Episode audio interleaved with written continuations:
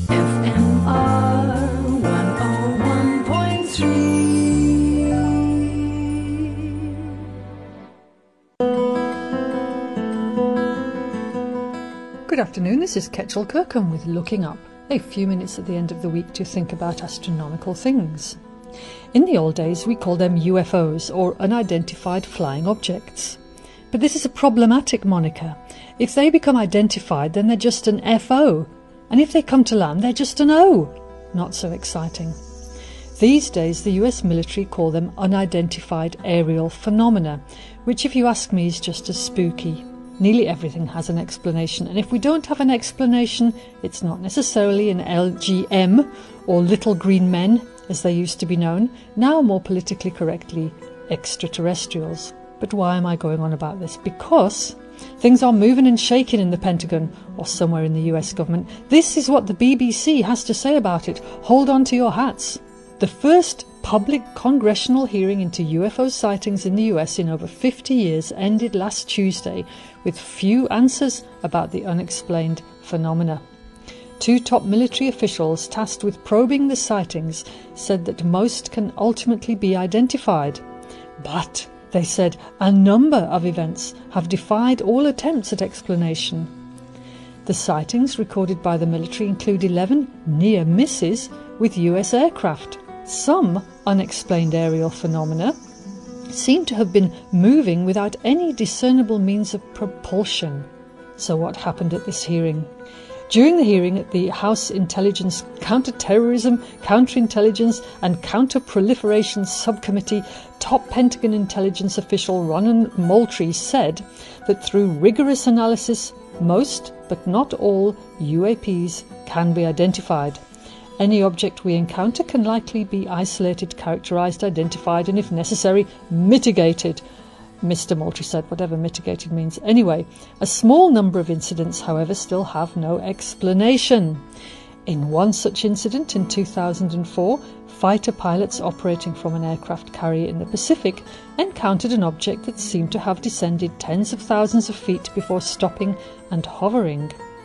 In another incident shown publicly for the first time last Tuesday, an object can be seen on camera flying past a US Navy fighter jet, and that object also remains unexplained.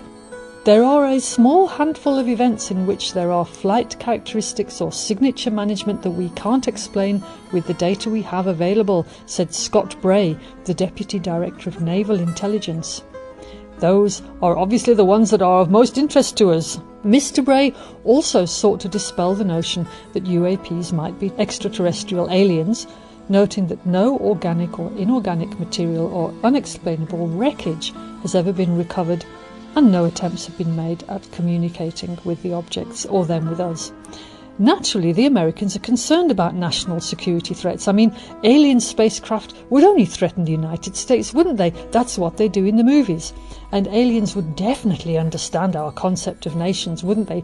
Even though they make no sense from the vantage point in space. Okay, rant over. Back to the story. Yes, lawmakers at the hearing expressed concern that any unexplained aerial phenomena might be a threat to US national security. Rick Crawford, an Arkansas Republican, said that a failure to identify potential threats was tantamount to intelligence failure that we certainly want to avoid. It's not about finding alien spacecraft, he added. Anyway, in cases of objects with unexplainable propulsion, Mr. Bray said that the US is not aware of any potential adversaries with such technologies. Following the public hearing, the committee closed its doors for a private classified session with lawmakers. In 2020, a COVID relief bill signed by Donald Trump included a provision requiring US intelligence agencies to deliver an unclassified report on UAPs within 180 days. And in June 2021, the US Director of National Intelligence released a report saying it had no explanation for dozens of unidentified flying objects relating to 144 incidents dating back to 2004. Only one could be easily explained as a deflating balloon, while the others were labelled largely inconclusive. US law now requires the military to establish a permanent office on UAP research, which is now called the Airborne Object Identification and Management Synchronization Group. Ah, well, all of that sounds jolly interesting. In other words, there's stuff going on up there, we don't know what. But if you ask me, it's probably not extraterrestrials, it's probably just stuff we don't know about yet.